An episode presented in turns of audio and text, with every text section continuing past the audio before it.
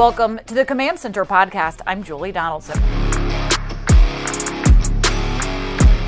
In a tough divisional matchup with the New York Giants, the Commanders left MetLife Stadium with an even twenty twenty tie. Quarterback Taylor Heinicke threw for two touchdowns, including one to Terry McLaurin. The wide receiver recorded his fourth one hundred yard game of the season, totaling one hundred five yards on eight receptions. Logan Paulsen and Fred Smoot join me to give their biggest takeaways from Washington's Week thirteen matchup. John Ellen's like, I play this game to win. He's with you, Fred. He's yeah, like, I don't you. like a tie. A tie ticks me off. I don't know what to think or make of it. Um, but look, they had their chances, yeah. especially even early on in the game. They had their chances to probably put up more. They should have blown out the Giants. They did not. But Taylor Heinicke, once again, does some crazy magic at the end of the game, just like he always seems to do, and it worked. It got the game-tying goal. What do we make of what Taylor did, especially there in that final drive?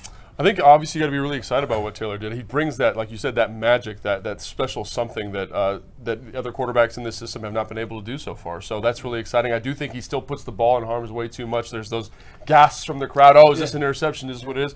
But, again, th those are kind of the variants you're riding with him as, at the quarterback position. I think he does enough good stuff. He elevates the offensive line enough. He finds a way to make big plays in crunch situations. And I think you got to just tip your hat to him because that's that's an outstanding effort by that, by that guy. Well, I feel like this was his best game yeah. of the year. I, I feel like he felt good. He was throwing uh, the, the passes where they needed to be at. And him and Curtis Samuel has a connection. Um, I, him and Terry McLaurin have a connection. Yeah. I just want to see him make the plays when they need to be made. I just felt like we left some plays on the field. Mm-hmm. We could have won this game. And, and listen, New York Giants are very similar to us. People don't know how we're winning. They don't know how New York is winning. Right. All I know is this. When it's a close game in the fourth quarter, these two teams, they do come to play. Yep. As John Allen said, um, maybe I can't quite entirely repeat the words about the way that Tara, uh, Taylor Heinicke played, but basically he showed a lot of guts right. yeah. on that final drive. Yeah. And getting Jahan Dotson into the end zone, we were talking about we wanted him to be much more involved in the game plan. He was able to make that score and showed some of those fancy moves and the footwork. My goodness. We he do have, he like, we have playmakers. yeah. And that's also the challenge that Scott Turner has had of having yeah. to adjust his game plan to what sure. Taylor can do no. with the guys that we have out there. Plenty of guys that can make moves. Um, Fred, what did you make of Scott Turner's game plan throughout this? I thought Scott called a good game yesterday. Yeah. I thought execution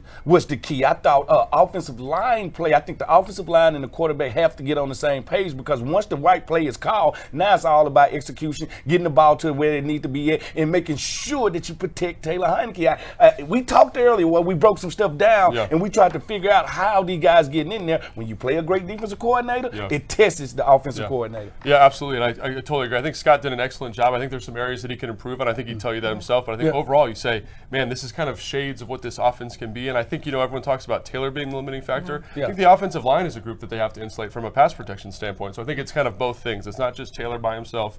It's the offensive line. It's about speaking to this team's skill set, right? Finding ways to run the football, get those guys in the best position to be successful. Successful.